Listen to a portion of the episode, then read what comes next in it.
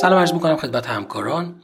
مجله Stroke از مجلات American Heart Association systematic review و meta-analysis رو منتشر کرده که به بررسی optimal duration dual antiplatelet therapy در بیماران ischemic stroke و TIA می‌پردازه.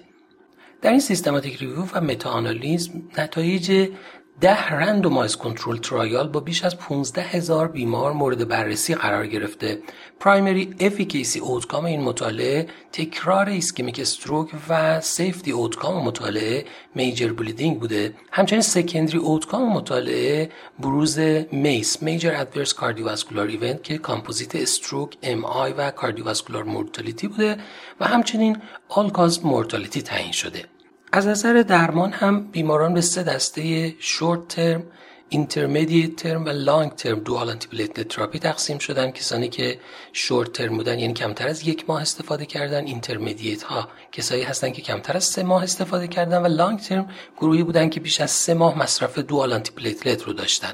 نتایج مطالعه نشون داد که dual antiplatelet therapy به طور قابل توجهی باعث کاهش recurrent ischemic stroke و MACE در گروهی میشه که به صورت short term یا intermediate term dual antiplatelet therapy رو استفاده کردن.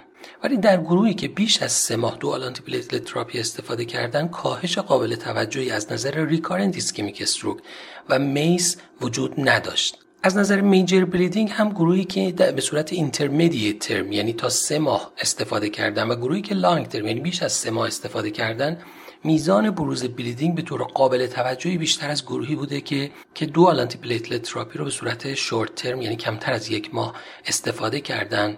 همچنین از نظر all-cause mortality هم کسانی که به صورت long term dual antiplatelet therapy استفاده کردن یعنی بیش از سه ماه استفاده داشتن افزایش قابل توجهی در cause mortality اتفاق افتاده.